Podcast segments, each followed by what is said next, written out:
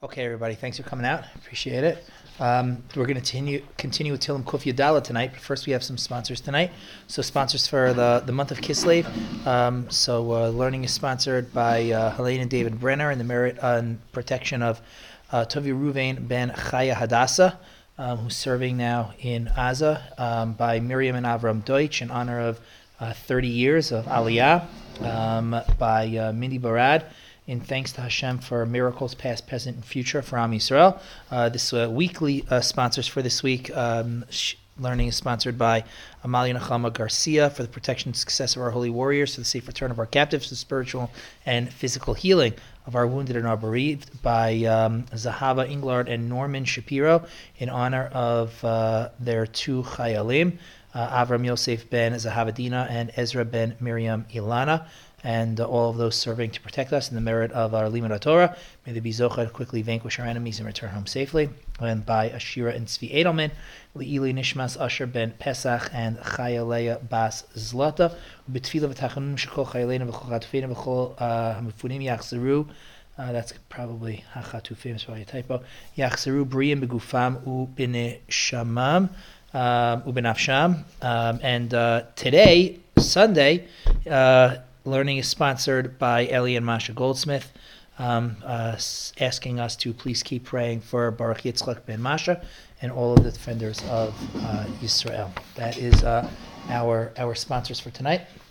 And uh, we are up to Tilm Kuf So we started last week with Tilm Kuf Yud Gimel. Remember, we started last week um, what's going to be a series of our shiurim on uh, on Hallel. Um, and the reason why uh, we bracketed Hallel right now is because we moved into Chodesh Kislev, and uh, Hanukkah is uh, Zman of Hallel. It's uh, uh, one of the times of the year that we say Hallel. In fact, if you look in uh, in the Rambam, um, all of the halachas of Hallel are in the halachas of Hanukkah. The Rambam put the halachas of Hallel in in Hanukkah, which is interesting um, in and of itself. But um, so we did the first parak of, of Hallel, Tilim Kufyud Gimel, um, last week, and so uh, this week we're up to Tilim Kuf Yodala, which is the second paragraph of Halo. So as usual, we will read the paragraph. Um, I th- I, in my head, it feels like a short one. We'll see how that actually plays itself out you know. But I know, right? I know, right? In my head, in my head, it feels like a short one, but we'll, we'll see how it goes, and uh, and that'll be good. So everybody ready? Here we go. We'll read. We'll translate quickly the first the parak of Tehillim, so we'll know what we're talking about. Then we'll go to the words of the Rishonim and the Achronim and Chazal, and hopefully that will add depth um, to our understanding and also add depth to our tefillah as we say the tefillah. We'll be saying this next week already. Next week is right. Is that next no, week? Two weeks. No. Today's Yeah. Gimel. Tonight's your Dalid. So then, so then, so then, A week and a half. a little more than a week. A little more by next Thursday. night. Next Yeah. Thursday night is Hanukkah, right? Is that right? Wow. Did I just make that up? Nobody here knows. Nobody knows. Okay, I don't know either. All right, fine. Whatever. I think it's at the end of next week. I think is uh, I think it's Hanukkah. That may or may not be true. It is. but tonight's it's coming up. It has to. So be. then it has to be okay. Very good. So Haba Aleinu Latova. We'll be saying Hallel next week, and so uh, so hopefully again this will add depth to our to our tefillas. Everybody ready? Here we go. B'tzeis Yisrael mi Mitzrayim when um, the Jewish people left from Mitzrayim, Beis Yaakov me Amlo Eis, and the house of Yaakov from people who spoke a different language.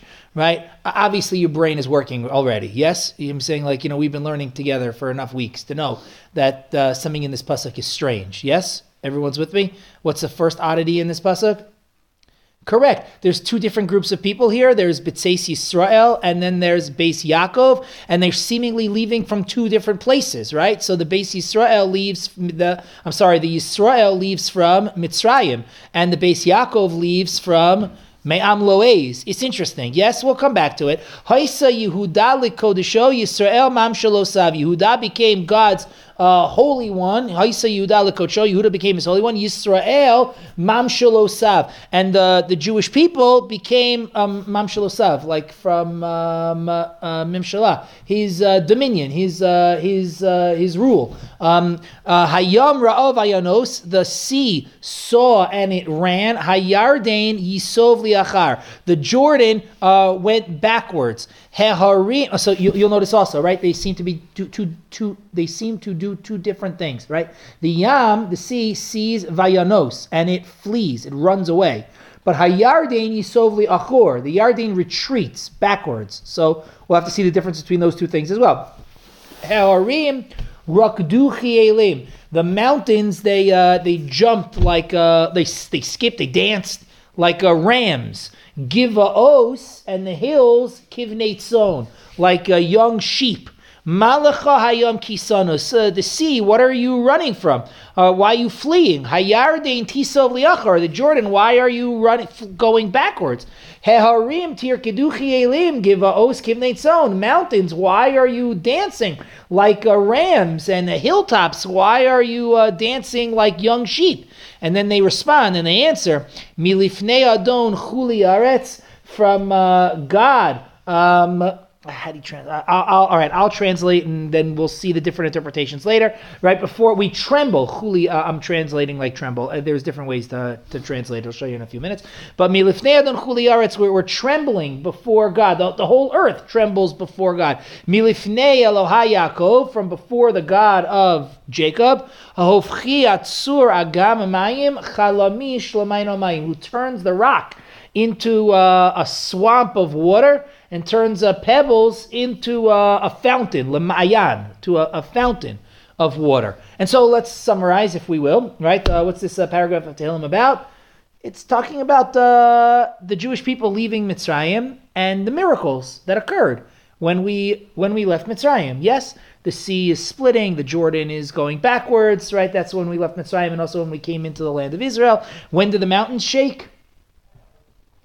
Har Sinai, excellent, very good, everybody. Right when we re, when we receive the Torah and the Har Sinai, and then we have this conversation at the end. Right, uh, what is everybody uh, trembling for? What everybody, the all of these inanimate objects, right? What are they trembling for? Well, what it's it's because they feel God's presence, and that's what causes them to uh, to to act in the way in which they in the way in which they do. Yeah, so far so good. That's this paragraph of Tehillim. We'll ask it, you know, uh, also, hopefully by the time we're done, why is this paragraph of Tehillim in, in Hallel? Yeah. So quickly, okay. Somebody give me that one first. Why is the paragraph him? Huh? What? Ah, excellent. The miracles, which are interestingly not mentioned in the parak of Tehillim. That's interesting, isn't it? I mean, it's there, right? But it's not there, right? In other words, it's when the Jews, the David Melech is assuming that we know certain things, right? When the Jews left Mitzrayim, so then the, the, we became God's sanctified people, and look at what happened right? The sea ran, the mountains shook. Which means remember all of those miracles that uh, that took place, and this became part of our part of our our Hallel. Let's let's look at the Rishonim and Nachronim. We'll see some uh, deeper understanding um, in these uh, in these psukim, and then hopefully we'll be able at the end to give some broader perspective on uh, on how this is supposed to affect our recitation of the of the. No, Lisa, this is it over here. Sorry, not not that over there. This this over here. I apologize. Hmm. And welcome. Good. So let's start with this Rashi. So Rashi first translates for us am sa um, safas lashon acher she'eno lashon hakodesh. Meaning you can call any other language which is not Hebrew lo lo'ez. Now the truth is that's actually a rabbinic language. Um, I, I, I, believe that this is called a hapax legomenon in the Tanakh. It means that it's a word that only appears one time in all of the in all of the Tanakh. Um, lo'ez, it's a word that you find a lot in the rabbinic literature for different languages, but in the Tanakh, this is the only place. That's why Rashi had to translate for us, right? That this is a reference to people who speak different languages. Now, if you look at the Malbim, right, it's something very interesting, and I alluded to this before when I said that you'll notice it seems to be that there's two different groups of people in the first pasuk. There's Israel and there's Beis Yaakov. So if you look in the Malbim, Beis Yaakov Mora ala Hamon. When when when he talk when David Melech talks about Beis Yaakov, he's talking about the masses of the Jewish people. V'zev dilo min Yisrael shemora al anshe ma'ale, and that is distinct and different from uh, Yisrael that are the anshe ma'ala, meaning they are the, the people of, uh, of higher um, standing. Um, he does not define what uh, makes them higher in standing, but uh, it's not economics. That I can tell you. That I can tell you for sure. Right? He's talking about anshe ma'ala, people of, uh, of greater spiritual standing in the in the Jewish world. This is interesting, by the way. Um, we find let's say throughout the Torah, after Yaakov has his name changed and after we become uh, the people of Israel, there are times in the Tanakh where we're referred to as Bnei Israel, times we're referred to as Bnei Yaakov. And why does the Torah sometimes use the, the name Israel and sometimes the name Yaakov? What have we what have we heard? Higher level, you. Amazing. Generally speaking. And there's different ways in which you know different Rishonim and Achronim present this idea. But generally speaking, right, you find that Yisrael is higher. That Yaakov represents a, a lower level of the Jewish people, um, and Yisrael represents a higher level of the of the Jewish people. After all, right, where do the names come from? Right? Why why why do they call him um, Yaakov in the beginning? Or at least let's start with this. Why does Esav think that's an easier way of saying it? Right? That his parents called him Yaakov. What does Esav say? It was, it was in uh, last week's parsha. Right? Right? Vayakveni zepa. He tricked me uh, twice. Right, um, right. Um, Akev is the is the ankle, is the is the heel, it's lower. Right. Um, Yisrael comes from the root word. Was a few different possibilities it comes from, but comes from either the root word of sar, right, officer. It comes from the root word of yashar, right, to, to be straight, right. And so Yisrael, generally speaking, um, you use uh, as a more elevated uh, terminology for the Jewish people, and Yaakov you would use as a more um, uh, a lower level of the Jewish people. And here we have the exact same thing. That's what the Malbim is saying. Right? He's saying that the base Yaakov are the masses of people. The Yisrael, that's the, the, the Jews of elevated standing and stature. Now let's go back to our pasuk. Reading the Malbim more. Base Yaakov, now when it comes to the base Yaakov, Ahamonim, Yatsu Me'am Loez. So where do the base Yaakov leave from? Where do they leave from? They leave Me'am Loez from amongst the, the people who speak a different language. What does that mean? It means that the Beis Yaakov were assimilated into the Egyptian society. If you would have come to the Jews and met with the Beis Yaakov, they would have spoken to you in Egyptian. They were mi'am loes. It's like Jews who do a shear in English. You know what I mean? Yeah, they're mi'am Well, they loes. say What? they What was that? It's true. That was a They joke, everybody. I was, no, no, no, no, one, no one's laughing. Not with Yaakov. What's that? What was that? That's when we were in from with Pharaoh, not Correct. the time of Yaakov. That's exactly what we're talking But about. they said that they didn't change their. They. Oh, we'll get to that in one second. Hang on, hang on. We'll get to that. No, no, no. It's all right here. Don't worry. We can explain it. It all makes sense. Don't worry about it. Right? V'Yisrael hagedolim kimo shevet Levi v'azakenim lo hayu me'urav v'yatzu rak me'eretz Mitzrayim. But the Israelim, meaning the, the Jews who are of hagedolim, of greater stature. He gives you an example. Kimo, like for example, shevet Levi or the Zakenim, lo hayu me'urav imayim. They were not intertwined. They did not assimilate into the Egyptian society, and therefore Yaktsu Rak Eretz Mitzrayim. They left only from the land of Egypt, but they didn't have to leave from the Egyptian culture, and they were never uh, assimilated into the Egyptian culture. And that's how Malbim reads the pasuk. Let's read it again, because now again, when we read this pasuk again, we say it in our tefillas, we'll understand better what we're talking about. Bitseis Yisrael mi Mitzrayim. I mean, there was Jews who left only from the physical land of Mitzrayim. They didn't need to leave from anything more than that because they maintained their their I'm about to say segregation. Is the word that came to my mind. They maintained their distinctiveness. Their, their, they, they never fully assimilated into the Egyptian society and into the Egyptian culture. And so when God pulled us out, B'tseis Yisrael mi Mitzrayim, they only had to leave from the land of Egypt because even while they were in Egypt, they were still distinctly Jewish. But there was also Beis Yaakov me'am loes. There was also all of these masses of Jews who God had to pull them out me'am loes from a from amidst a, uh, a, a culture that spoke a different language because they were more assimilated into the Egyptian society. And when the time for Geula came, they needed to be extricated, right, from uh, from from from Mitzrayim. Right? I don't know that I, I, I don't know that I actually ever heard Rav Shlomo say that they had to take the Egypt out of the Jews, but I feel like it's something he would have said, right? You know, he, he probably did. Yeah, no, no, maybe, yeah. It's the right idea. Yes, right. That's the base Yaakov me'am loes. The base, the Betseis Yisrael mi is just taking the Jews out of Egypt. The base Yaakov me'am loes is taking the Egypt out of the Jews. It's not really. It's really taking the Jews out of the Egyptian culture. But everybody understands what I'm what I'm saying now. Carol, what you asked is actually a midrash right here on this parak of, of Tehillim. Look at this midrash; it's right here. B'tzeis Yisrael mi Mitzrayim. When the Jews left uh, Egypt, this is the Medrash Tehillim. Amar Rabbi Elazar Akfar b'schus arba dvarim nigalu Yisrael mi Mitzrayim. Rabbi Akfar said that in the merit of four different things, the Jewish people were redeemed from Mitzrayim. What are those four things? One, shaloshinu es shemam. They didn't change their names.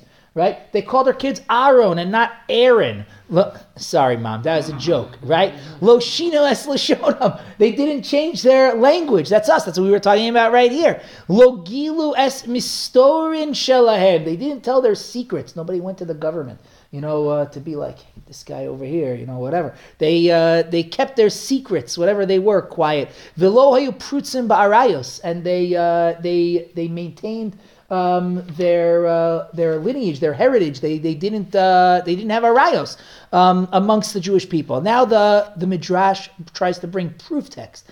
How do we know that all of these four things are true? One, lo shinu es shemam. Ela mishpechos ha-reuveni, mishpechos ha-shimoni, kinechten reuven v'shimon v'chisalkin, reuven v'shimon. When we leave and they count the Jews, a census, right? So you have the families of Reuven and the families of Shimon. So just like we came down and we had Reuven and we had Shimon, when we were leaving, we had Reuven and we had Shimon. Veloshinu es lashonam, they didn't change their language. Shayum saprin lashon kodesh. They still spoke Hebrew. Emar, how do you know? Beis Yaakov me'am loez, our pasuk. It pulled out the Jews me'am loez from people who spoke different language. Haisa yuda likodsho lilashon hakodesh shalo. Do you see what the midrash just did? It read two psukim together. It blurred the period in between, right? And and it said Haisa likodsho that they pulled the Jews out me'am loez and Haisa yuda likodsho. And Yehuda was still speaking his lashon hakodesh. Now, by the way, if we wanted to combine this with the Malbim, we have two different options of how we could do that.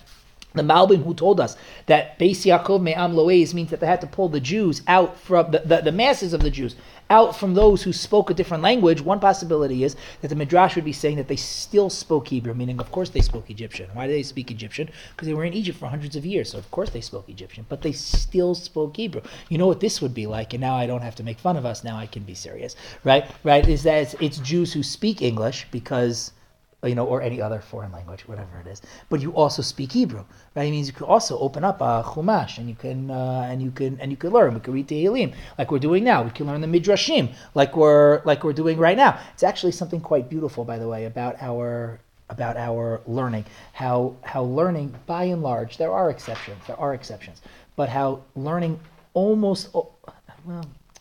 It's not really true what I'm about to say, but I'm going to say it anyway, right? Uh, learning predominantly stayed in Hebrew. Now the Gemara is not in Hebrew. I know that. I know. The Gemara is in Aramaic. is in Aramaic. I know. But all of the commentaries on the Gemara are all in Hebrew. The Gemara is an elaboration on the Mishnah, which itself is in Hebrew. And so it's not it is not true that all of Jewish learning always stayed in Hebrew, but a lot of Jewish learning um, stayed in stayed in Hebrew. That's very interesting. Again, uh, throughout the ages, there were also different things. You know, the Rambam Then, wrote the yeah, Moreh there's- Nevuchim in Arabic. Yes, that's correct. There are svar, I mean, even Yes. in, in uh, That is correct. Nehemiah, That there is correct. A hundred. in- That is a hundred. A hundred percent true. It's a hundred percent true. That's what they spoke. You know, uh, at the at the time, it's a hundred. It's a hundred percent true. It's actually very Davening lovely. I'm saying like, Hebrew. what was that? Davening stayed in Hebrew. That's correct. That is correct. Um, and a few other that is correct. That is correct. That is correct.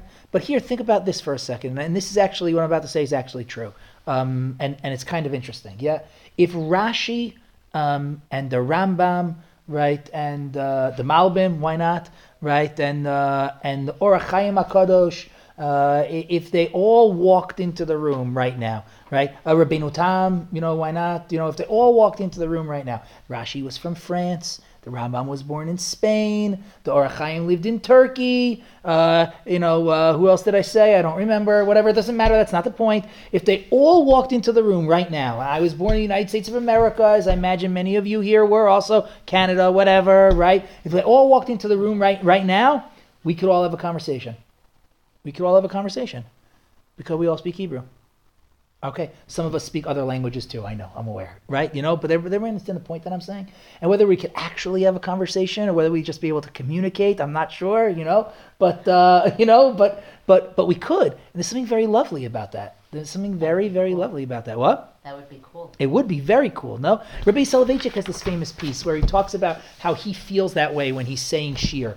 Like he feels like he's saying shir and he feels like he teaches a line in the Gemara and the Amora in the Gemara is like sitting there in the, you know, in the room. And then he learns a Rashi, so like Rashi like walks into the room and says his interpretation. And then they learn a Tosis and that's like Rashi's grandson, it's Rabbeinu Tam, he asks a question, and then they learn a Rambam, and the Rambam comes in, and then the Ravid is sitting in the back, and he says something nasty because sometimes you know, well, you know, whatever.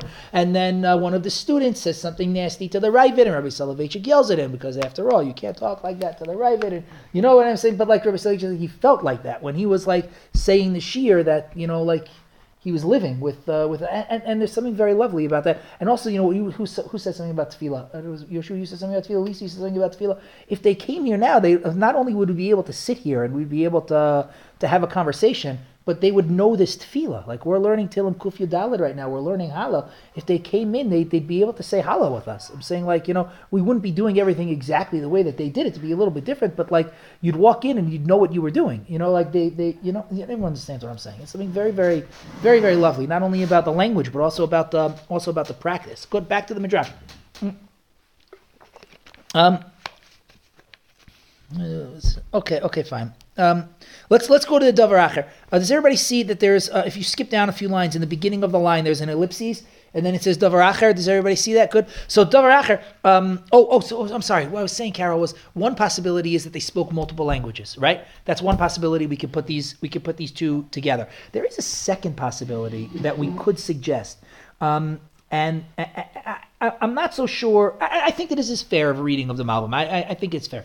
The second thing that we could suggest is that when the, the when David Melech says Beis Yaakov me Amloes, that they pulled the masses of the Jews from those who spoke a different language, it is also possible that they were speaking Hebrew. And what David Melech is really talking about is not a language. He's really talking about a cultural and uh, social removal. The base Yaakov Me'am is that he pulled the masses of the Jews out from a, a cultural and social um, Egypt that was different than than ours, and not necessarily so much about. So it's possible that they still spoke uh, Hebrew, and we can still say that God took them Me'am Loes. Does that make sense? Everyone understand what I'm what I'm saying, right? Um, but I'm, I'm, trying to combine the Malbim interpretation with the with the Midrash that we all know we all know so well. Now, Davar Acher, uh, another possibility, another understanding is B'tseis Yisrael Mitzrayim, that when the Jews left from uh, from Mitzrayim, in what merit did the Jews leave Mitzrayim? So we just learned four right? But now the Midrash is continuing. And he says, Rabbi Yehuda Omer bischus dama pesach v'dama mila. That it could be maybe the Jews left Mitzrayim, they got out of Mitzrayim in the merit of the dam korban pesach and the dam of bris milah. Before they left, the Jews did two mitzvahs that both related with, with blood. It was different kinds of blood. One was they did bris milah, the other was they did the korban pesach. Shenemar ve'omar lach b'tabayi chayi ve'omar lach b'nayi chayi. Rabbi Nechemia Omer, Nechemia gave a different answer. And he said, bischus haTorah shasidin lakabel. Why did the Jews get out of Mitzrayim in the merit of the Torah that they were going to uh,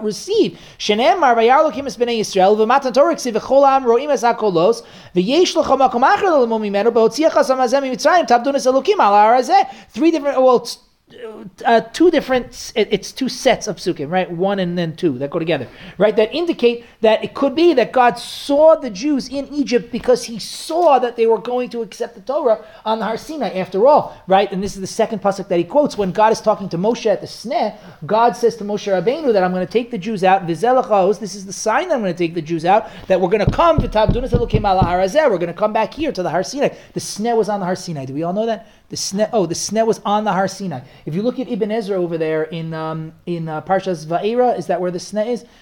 No, in Parshas Shemos. The Sneh is in Parshas Shemos. Uh, if you look in it, yeah, yeah, yeah.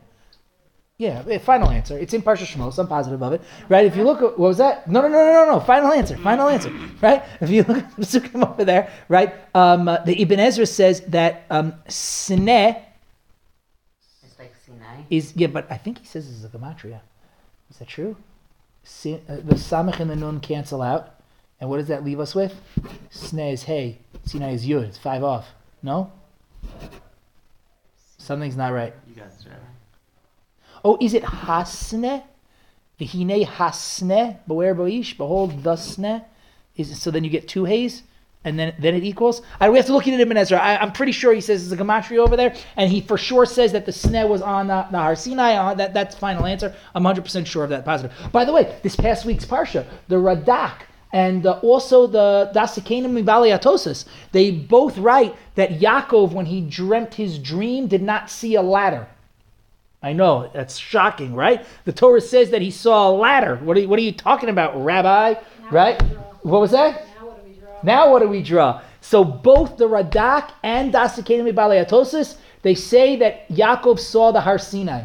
Sulam in Gematria is Sinai. That math you could do later, that is correct. Sulam in Gematria is Har Sinai. But now let's go to the rest of the dream, because wait a second, right? Because what did Yaakov see in the dream? He saw there was angels going up the ladder. And the ladder was not a ladder. The ladder was Har Sinai. So what did he see? Radakim Tasikadim both say the same thing. He didn't see angels. He saw Moshe and Aaron. He saw people who were like angels. And he saw them going up to the top of the mountain to receive the Torah. V'hine Hashem nitzav alav, and God was standing on the top of the mountain. Because at Har Sinai, God came down to stand on the top of the mountain. Yeah. And then God says to Yaakov Avinu, Ani Hashem Ad. I don't remember exactly what the pasuk says in this past week's parsha. I don't have a chumash in front of me right now, and that's an allusion to Anochi Hashem Elokecha, right? Uh, that uh, that the Jews heard on the on the Har Sinai. The Radak and the Dasikanim, they both believe that God showed Yaakov Avinu the Har Sinai. And why would God show Yaakov Avinu the Har Sinai? I think is because Yaakov found himself in a very uncertain place at a very uncertain time. He was leaving from his parents' home for the first time. He was heading outside of the land of Israel he was going to try to find a wife so that he could start to build a family. And God told him this is all going to work out. It's going to be a long road, but let me show you what's going to be. We're going to stand here on the Har Sinai. And so he saw he saw he saw the Har Sinai according to the Radak and according to the Dasakin of Balatosis. It's very interesting, yeah, uh, very interesting. Whatever. If you like the latter, stay with the latter. But if you like the Har Sinai, go with the Har Sinai. It's okay. It's all fine, right? But back to our story over here, right? Reb Nehemiah thinks that the Jewish people got out of Mitzrayim because of the merit of uh, the Torah that they were going to receive. Rabbi Yeshua ben Levi, it's the first word on the line. Rabbi Yeshua ben Levi, uh, Omer bischus hamishkan shasid and lasos. You know why the Jews? Uh, got out of Mitzrayim because God saw that they were going to build the Mishkan, and He brings proof text. Right? Shenemar v'yarlokim es b'nei Yisrael v'mishkan ksiv v'yar Moshe es kol hamlacha v'yesh l'cha b'akam achal l'mo asher tzesi yosam eretz Mitzrayim l'shchoni v'socham al tanai l'shchoni v'socham. I'm sorry that I'm reading these proof texts quickly. I probably should have just cut them out so that way I didn't have to. But, but you see them; they're all there. Rabbi Eliezer ben Yaakov, Rabbi Eliezer ben Yaakov, sorry, Omer b'schus Chananya Mishael v'Azariah. This is wild. Why did the Jews get out of Mitzrayim? In the merit of Hanania, Mishael, Azariah. Who are Hanania, Mishael, and Azariah? Hanania, Mishael, Azariah in the beginning of the book of Daniel. They're Jews who didn't live until after the destruction of the first Beit HaMikdash, and they were killed, Al Kiddush Hashem, by, by the Babylonians, right? And so, uh, and so Rabbi Eliezer ben Yaakov says, in what merit did the Jews come out of Mitzrayim? In the merit of Jews who would die Al Kiddush Hashem. שנאמר וירא אלוקים את בני ישראל ובהם כסיב כי בראו ילדיו מעשה ידיו בקרבו יקדישו שמי ויקדישו את קדוש יעקב מהו כי בראו ילדיו ילדים אשר אין בהם כל מום שהקדישו שמי בכבשון האש Isn't that wild? That what did God, in what merit did God take the Jews out of Mitzrayim?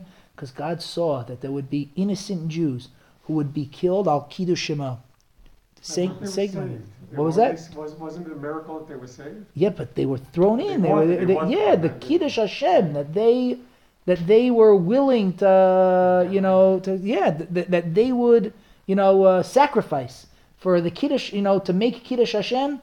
That is the merit that the Jews came out of Mitzrayim. It's entirely, uh, it's entirely wild in my eyes. Or Eliezer ben Yaakov's opinion that that's the merit that, that got the Jews out of uh, out of Mitzrayim. By the way, that's a wild thing also, right? because in other words, we just learned a whole bunch of right.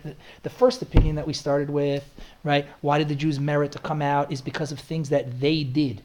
Yeah, either they they didn't change their uh, names, they didn't change their language, they didn't do arayos, they didn't uh, tell secrets, or they did the dam pesach, they did the dam mila, right? It's things that they did, right? Then we moved to no, it's things that they were going to do. They were going to accept the Torah on Har Sinai. They were going to build the Mishkan. They hadn't done it yet. God saw that they were going to do it, but it's the same people. Yeah, it's the same people. Then we move to things that were going to happen. What'd you say, Lisa? That other Jews were going to do in the future, right? And that that bond that links and unites us through time, it grabs merit, not not only moving forward, but also moving backwards. Does, does that make sense? In other words, God God not only not only takes things that we do and carries merit forward to the future, but he takes things from the future and carries merit back to the past. Is that is there? That's that's what the midrash is saying. That that's uh that's a wild that's a wild thing. I think so. Yeah, and so um, wait, let's finish the midrash um, uh, because the, the last sentence in the midrash is very, very strong. Rav Amar Bar Kahana Omer b'schus doro shel Yeshaya shenemar masei de b'kirbok. It's the same kind of idea, right? Not Hanan Yeshua Azariah, but the Jews in the generation of Yeshaya, right? Uh, they would have v'kevan shera David Cain.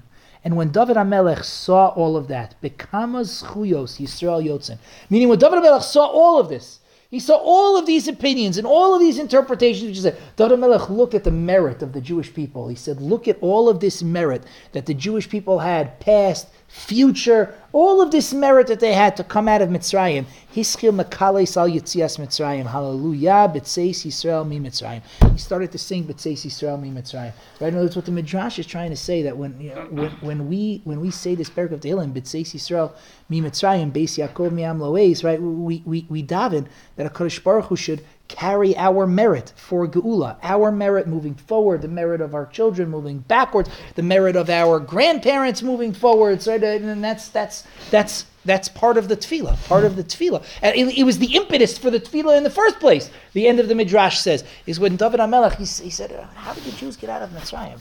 He started looking at this. Oh, they did this, this, and they did this, and they did this, and then they had this, and then they had this, and I was like, oh, and then David started to sing. It was amazing that Hakadosh Baruch Hu took us out of took us out of Mitzrayim. Yeah, that's uh, that's part of the that's part of the tefillah. That's at least that's that's how the that's how the midrash understands. Good. So we have. Does anyone mention Beis Yaakov is referred to as women? I didn't see it in this context, but you are correct. And that's- and we- You do find There is that. a teaching that. Yes, it's a Gemara in Sota. It's a Gemara in the beginning of Sota. Yes, b'shvil nashim tzidkanios nigalu that we were we were redeemed from Mitzrayim because of the women. The Gemara in the beginning of Sota tells a a, a, um, a fanciful and amazing story.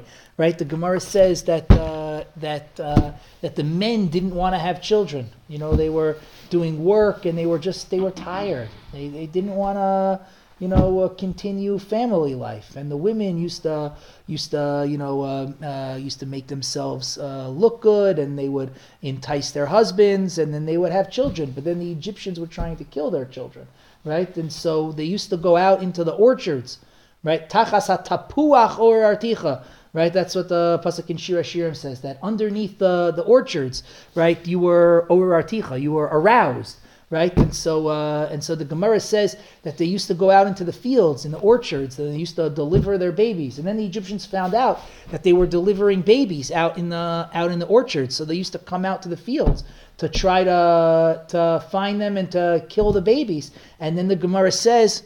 The Gemara says that the ground would cover up the babies and hide them from the from from the Egyptians. Atapuach or articha. That underneath the orchards, the Jewish people were brought uh, were brought back to life. It's one of the reasons, by the way. It's one of the reasons. I don't remember who says it. Maybe I'm tempted to say it's a Taz, but I don't know if that's true. Um, I, I I don't have it with me right now, but but that is that's one of the reasons that the Achronim write that we eat charoses on the night of the Seder. I know when I was in grade school, I learned that we eat charoses because it's like cement and bricks. But there is an opinion on the Achronim, I'm tempted to say it's the Taz, who says that the reason why we eat charoses is because of this story in the Gemara in, in Sota, that tachas hatapuach or articha, that the women went out to the orchards, and that's where they had their babies, and that God protected those babies from the from the Egyptians, and so we eat the we eat the charoses to, to remember that. By the way, this is another example of how everything on the night of the Seder is a mix. Um, you know, between um, avdus and chirus is a mix between galus and geula. Yes, this is very clear, right? Why do we eat matzah on the night of the Seder? Well, if you read the beginning of the Haggadah, we eat matzah. It's because it's halach ma'anya, right? It's it's about slavery. But if you read the end of Magid, right, um, by Rabban Gamliel, right, matzah zushana ochlem al shum ma. Why do we eat this matzah? Because lo hispik b'tzeikam. Because when we were leaving, we didn't have time for the bread to rise. So it's a symbol of geula matzah. Does everybody see what I just did? Right, and this is true about almost everything. Not everything, but almost everything on the night of the Seder is uh, is like that, and Charoses is like that also. Because on the one hand, Charoses is about the bricks and the mortar, and uh, on the other hand, uh, and the mortar, uh, and on the on the other hand, Charoses is uh, is about uh, the salvation, is about geula, it's about uh, the next generation of the Jews um, and Jewish continuity and uh, those righteous women and God uh, protecting and uh, and saving them. Rabbi Soloveitchik, interestingly, now we're so far off topic, but Rabbi Soloveitchik, interestingly, thinks that that pasuk in Shir HaShirim, Tachas Tapuach or Aticha, Rabbi Soloveitchik thinks that it's not talking about apples. Rabbi Soloveitchik thinks that Tapuach in the Tanakh is citrus fruit because he thinks that historically they didn't have apples. It would be anachronistic if it would be uh, if it would be apples. I don't know. I don't know if it's true or not. I never did the research. I'm just telling you what uh, Rabbi Shechter I think has in the Nefesh HaRav. Rabbi Soloveitchik thought that they didn't have apples in that region um, at that point in history. Apples came came later. Um, and so uh, and so he thinks that tapuach is not an apple. In modern Hebrew, obviously tapuach is an apple, but in the Tanakh, he thinks that tapuach is a citrus fruit and not uh, and not an apple. Um, the Rambam has a recipe for charoses. In the Yad Chazaka, the Rambam has a recipe for charoses. He says how to make it, and there's no apples. There's no apples. Um, There yeah, there are. And there's orange. There's- I don't think there's orange, but uh, citrus Sparta, fruit? not there. I don't know. I don't. I don't remember. I don't remember. But Rabbi Soloveitchik used to put citrus fruit in in his charoses.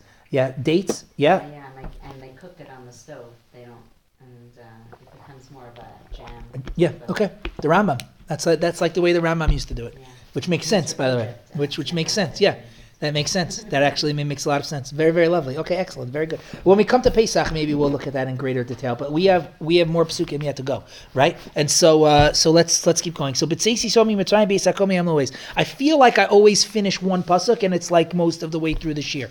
No, I, I, it's like a pattern. I feel like I have, right? Okay, but let's let's we, we can do this. Haisa Yehuda lekodsho Yisrael mam shalosav. So Yehuda became God's uh, sanctified holy ones. Yisrael mam shalosav, the Jewish people, his domain, his uh, his his dominion. So if you look in the Radak, look at this. Omar kishi kishi yatsu Yisrael mi Mitzrayim lakcham hakel yisbarach bichelko. V'haisa Yehuda lekodsho. When we left Mitzrayim, we became God's people. We became God's nation. And Yehuda right, became his kodsho. What does that mean? Shelakram uh, me'am kadosh.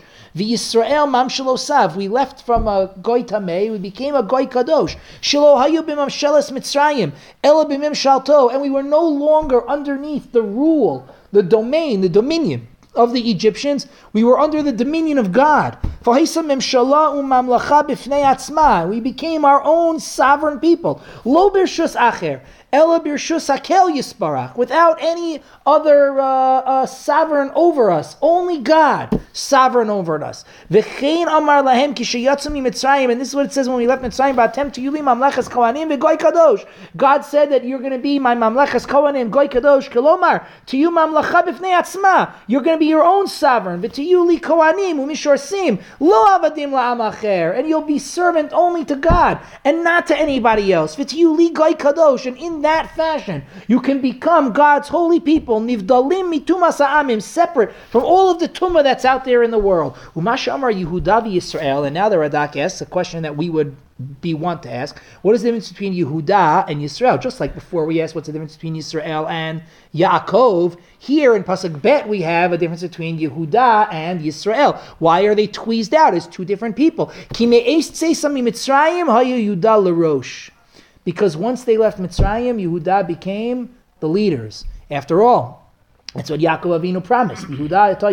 Achecha. Right, your brothers will be known by you. Right, Vinosari shona kibirchas Yaakov Avinu shabar yoducha achecha. Gam amru ki Yehuda nichnas bayam rishona. And Chazal also say that Yehuda went into the Yam first. You remember that story about mm-hmm. Nachshon ben Aminadav? Excellent. Ki ayu Yisrael yireim likones bayam. The Jews were scared to go into the Yam. Va'amar Nachshon nasi shevet Yehuda v'kavatz bayam tchila. And Nachshon, the shevet of Yehuda, he jumped into the Yam first. Va'acharav shivto, and then the rest of the tribe of Yehuda followed him. Va'acharav kol Yisrael, and then the rest of the people followed after him. And so Haisa Yehuda lekocho. So Yehuda became God's sanctified leaders of the Jewish people, and the rest of the people, Yisrael, mam shalosav, the dominion of God, not under any other rule, only under the rule of God, and not subject to any other powers. Leficha chamar Yehuda lekocho. Ki kidei shem hakel yisparach bekerev kol Yisrael, and as the leaders, Yehuda sanctifies the name of God amongst everybody else. If you look in the midrash over here, here, the Midrash said something a little bit a little bit different. And this is actually a machlokes in Chazal. So we just learned one opinion that Nachshon and Amida, that all of the tribes were scared at the Yam, and Nachshon jumped first, and Yehuda went went first.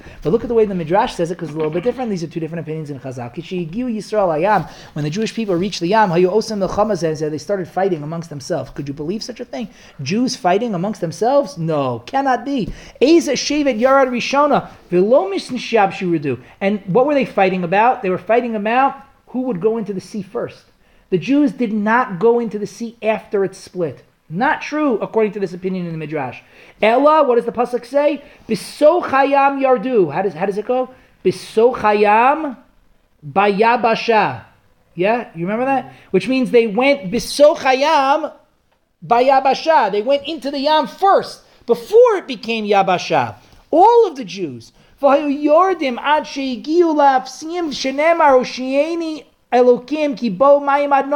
And they went into the water until it reached up to their, their noses. They couldn't breathe anymore. So the tribe of Binyamin was saying, whoa, whoa, whoa, everybody. We're going in first. The Yehuda Yomer Ani And Yehuda was like, whoa, whoa, not so fast, Binyamin. Where do you guys think you're going? Right? I'm going in first. V'chein Zebulun, v'chein Naftali, v'chein Kulam. All of the tribes. This is the exact opposite of what we just learned. Yes, we just learned, and that's what I learned when I was in grade school. Right? I, I when I was in grade school, I learned none of the Jews wanted to go, and Nachshon ben Aminadav jumped in. But here's another opinion in Chazal. It says no, that's not what happened. The Jews were fighting who would go in first. They all wanted to go in first. They all believed that God would save them, and they all believed all we need to do is keep going, and God will take care of the rest. And so we're going, and everyone was like, whoa, whoa, whoa, what do we? You think you're going to get to go in first? No, no, no. We're going in first. And is everyone? Yeah, yeah. Is everyone? By the way, by the way, this is not unlike um, these two opinions. Yeah, it is not unlike how Jewish communities have gone right? You know, uh, throughout history, there are some communities. Uh, maybe this maybe this is too far. Maybe I'm too far out there. There are some communities that I think that are like the first opinion in Chazal, right? Meaning there's something that has to get done, but nobody wants to do it. Everybody's scared, afraid, nobody wants to do it. Everybody's sitting back, is waiting. And you need one guy to like, you know, step up and take the plunge and the responsibility, and then other people will start to follow. Does that make sense what I just said?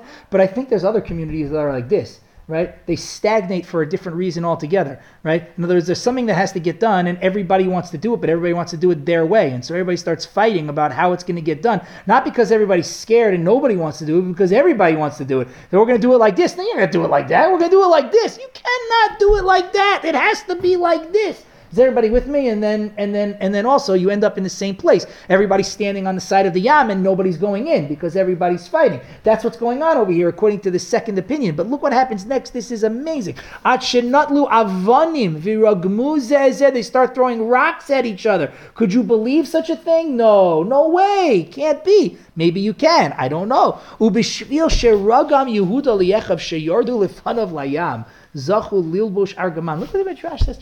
Because Yehuda was so zealous that the Kiddush Hashem should be performed um, by his tribe, God merited them for that zeal, right? And and pushed them more to be the leaders. And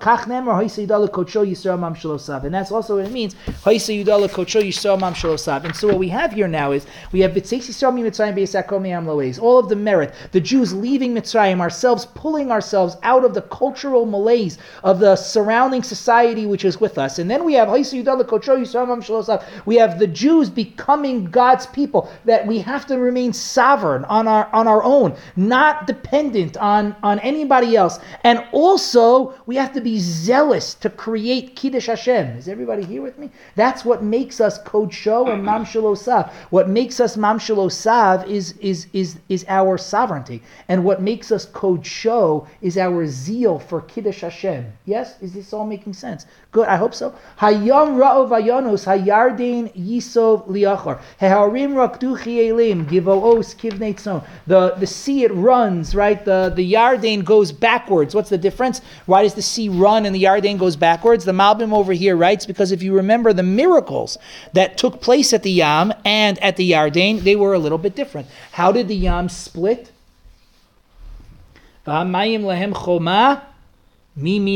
Umismolam. There was walls in the, at the Kriyas Yamsuf on both sides. But if you look in the Sefer Yoshua, when the Jews crossed the Yarden, there was only a wall on one side. So the mom says, and now obviously we understand the pasuk in Tehillim.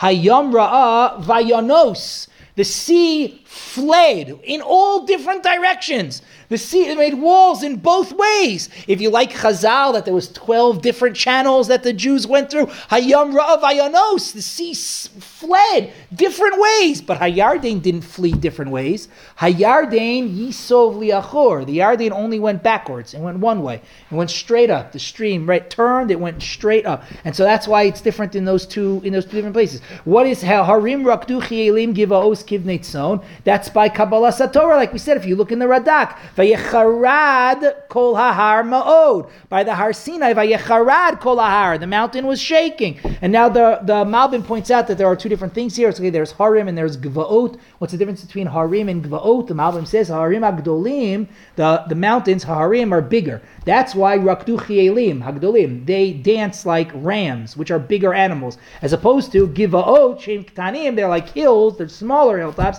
Meharim, they're smaller from Harim. Rakdu Kivnetzon, they dance like Bnetzon, like uh, young sheep, right? Because they are smaller animals. So so that's the yeah that, that, that's the that's the poetry over here, right? But if you look at the um, if you look at look at the midrash again, Hayam Ra'av Ayanos, right? The sea saw and it fled. Ma Ra'ah, what did it see? Ah, the sea saw and it fled. What did it see? So it's interesting because we'll see in a second, right? That the Tehillim is going to ask, Malacha hayam kisanas, hayardin tisalech. What? You're like, why, why are you fleeing? But the midrash is something different because we know what the answer in the Tehillim is. What's the answer in the Tehillim? From God, right? Milifnei Adon Chol Yaretz, Milifnei Elohai Yaakov, Uh, From from God. If you look in Tehillim, look what it writes. Mara, Ra Hayamis Bnei Yisrael Shanuchim Ze'ezal Hashem Hakadosh Baruch It's the second interpretation that we just learned in Tehillim that the Jews were fighting who would get to do the Kiddush Hashem, and the Yam saw that and it said, Omar Mani Omeid Miyad Barak. How could I not split for these people? Look at these people fighting who gets to do Kiddush Hashem. Everybody wants to do Kiddush Hashem. Uh, uh, go, go, go. Hayam Ra'av. You guys go, go, go. Right? Davar Acher Ra Arono Shel Yosef Yored Layam. Ooh, you remember this? I learned this when I was a kid. Right? That the Yam saw Arono Shel Yosef. It saw the, the bones of Yosef that were being carried there. Amar Kadosh Baruch Hu Yonas Hayam Ipnei Hanas Min Ha'aveira. Shenemar Vayonas Achutza. It's the same language, right? When Yosef runs from Ashes Potiphera, right? The, the Torah says Vayonas Achutza. He ran outside. It's the same language. Hayam Vayanos. And so the Midrash says that it's in the merit of Yosef. He ran away from Aveira. And because he ran away from Aveira, the sea ran away from in front of the Jewish people. Right? Back to what we were talking about before, by the way, right? Merit from the past, carrying forward. Here you have it again. Davar Acher. Hayam, I just skipped like five words. Davar Acher. Hayam Ra'ah Vayanos. Lo Likara. You want to know what? Uh, according to this interpretation of the Midrash, the sea didn't want to split. It did not want to. Lamasha Lamasha Hayu Amamrim. Amar Hey Mamrim Vani Ekra. Well, the, the sea said, Oh, these Jews are not so righteous. I'm going to split for these guys. They're complaining over here. They're scared. They're nervous. Uh, uh, They used that. A different uh, Chazal says they used to worship idols when they were in Mitzrayim, Meyam Loes, right? Right? That it was. I'm not going to split for these guys. Um, Miyad Gar Bo Hakadosh Baruch Hu. God gets angry at the sea. V'Yizchor. Kevan Shera Ke Miyad Barach. And as soon as the sea sees that God is getting angry at the sea, it runs away right away. Davar Acher Ra'ah Ra'ah Shema Mifarash Chalkuk Ala Mateh Ubar. Moshe had the Mateh. It had God's name on it. Now these last two, and so it, so it so it ran from God. These last two that the sea is running from God, either God's anger or God's name, is much more consistent with what actually says in the in the parak of Tehillim. Because the Tehillim asks next, Malachayam Kisanas Hayarden Tisov Liachar. Right? See, why are you fleeing mountains? Why are you so? If you look in this Ibn Ezra, right? Ki'ilu Amishor Yishalam Lamazeh. Why? Why? Why are you fleeing? Why are the mountains uh, dancing? So the the Tehillim answers, Milifnei Adon Chuli Milifnei Elohai Yaakov. So what does that word Chuli mean? So if you look um, in Mitsudos and in Malbim. I put them on the same line. Sorry. I did that because I wanted to keep this onto two sides, and it bounced me onto the third page. So I needed to find some ways, you know, to lose a few lines. So uh, so I put these two on the same line. The Mitsudo says that Chuli means Inyan Yitzira. Which means that what he's saying is that the sea and the mountains they respond milifnei adon chuli aretz that we're we are we are running and uh, and shaking from God who created the world. Yeah, Chuli Aretz, who created the world. If you look in the Malbim, he says Chuli is tzivui, which means a God who commands the world.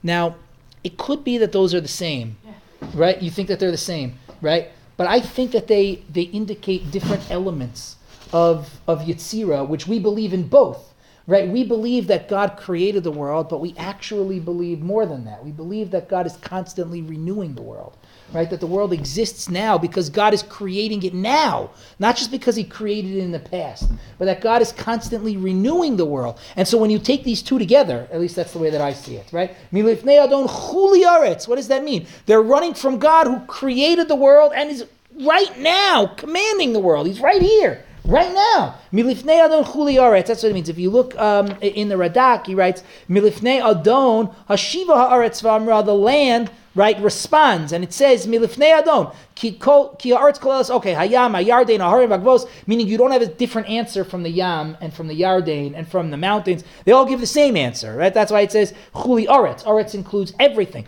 Omar chuli upachadi. So he says, this is the way I translate it when I read it the first time, right? That they were scared of God, meaning they are they are running and they're dancing, they're shaking because of this. They're scared of God. And who is this master that they're scared of? Elokai Yaakov, the, the God of Yaakov. Shekana oso mi beis avadim. And when did we become the God of Yaakov? When God acquired us, mi beis avadim. How did Tehillim start?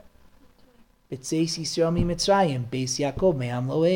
Now it closes the loop, right? Milifnon chuli aretz, because that creator of the world became milifnei Elokai Yaakov. Ki hu adon al Yaakov v'osa kirtzanov, yim yirtza sheyavru b'nei Yaakov b'yamu v'yardein, din hu she'enu sovibku amayim mipanav ki hu adon. And if God wants us to split, so that's what we're going to do.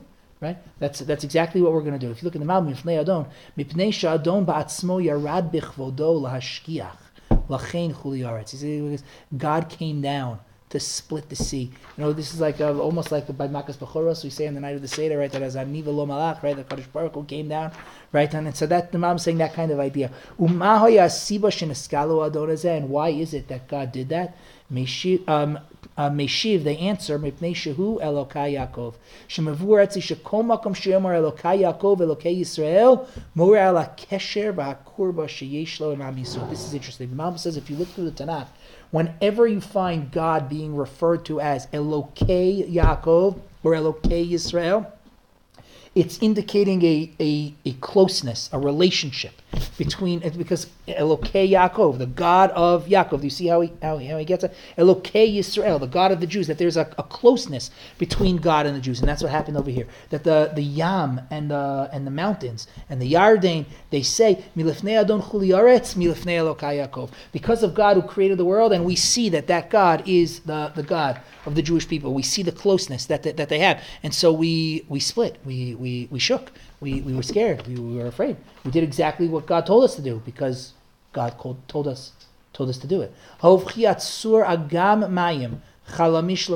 who turns the rock into water. Now, this is the this is the flip, right? In other words, before we were talking about Kriyas Yamsuf, which is when God turned the water into dry land. And now the sea is saying, or the mountains are saying, both that the world is saying, that God not only turns the sea into dry land, but God also turns the rock into water. Where did we see that? Moshe the Memariva, well, yes, at the Memariva, but also before that, right? And also by the Be'er Miriam, right? They turned the, the rock into water. I'm reading the Radak, Shesham, uh, sorry, Hayam Lacharava, just like God can turn the wet into dry, he turned the, the sea into dry land. Cain, He can also turn rocks, which are dry, into something which is wet. The um, the samasola agamayim ulama'ayan. he can turn it into a, a swamp or into a stream. Because he controls everything. And similarly, mountains, even though mountains are strong, they're, they're, they're set. Mountains don't really move. And God can just move them. When uh, we came to the Har Sinai, the mountain shook. It just, uh, just shook. And why? Why all of this? Why, why does the sea split? Why do the mountains shake? Leman yedu kihu bore hakol ubiyado hakol. So that we would know, that everybody would know, that God created everything and everything is in everything is in is in God's hands. The Ramban writes at the end of Parshas Bo. We must have talked about this before. The Ramban writes at the end of Parshas Bo that the reason why well. First, sorry, the Torah tells us throughout the Makos in in Va'era and Bo, the Torah tells us that God does the Makos so that we should realize that God exists, that God knows what's going on in the world, that He cares about the world. It says numerous times throughout the Makos, "Leman tedu ki ani Hashem aretz, leman yedu," so that you should know that I am God. She'ein kamoni b'chol aretz. There's none like me in all them. That was the whole purpose of all of the makos at Yitzias Mitzrayim was so that we should learn uh, that God exists and that He's actively involved in the world. The Ramban in the end of Parshas Bo writes that that's where we learned our belief in God from the Yitzias Mitzrayim. And then the Ramban writes that from those grand and great miracles, min anisim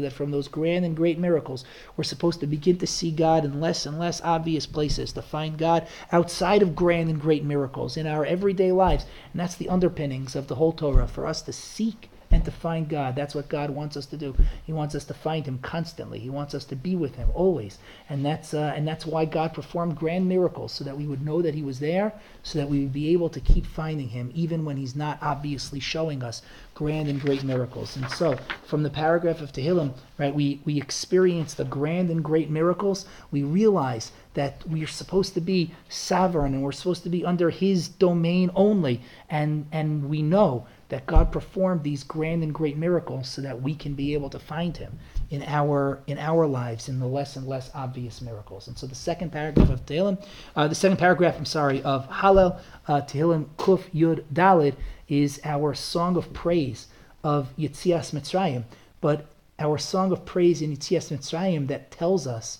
that we're supposed to take that freedom that God gave us, maintain our sovereignty, um, um, uh, maintain fidelity to, to His word, and live under His domain and only His domain, knowing that God performed for us grand miracles to show us of His existence and His involvement in our world so that we can then uh, transition from that to finding God in smaller, less obvious places in our lives so that we can start to sing the the Hallel and the praise of God all over again for those smaller miracles that we that we that we find. That's Tehillim Kuf Yudalid.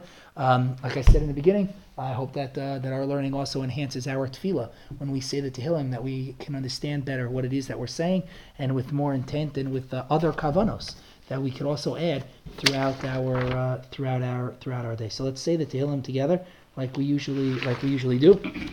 And thanks everybody for coming out. Let's say the Tehillim.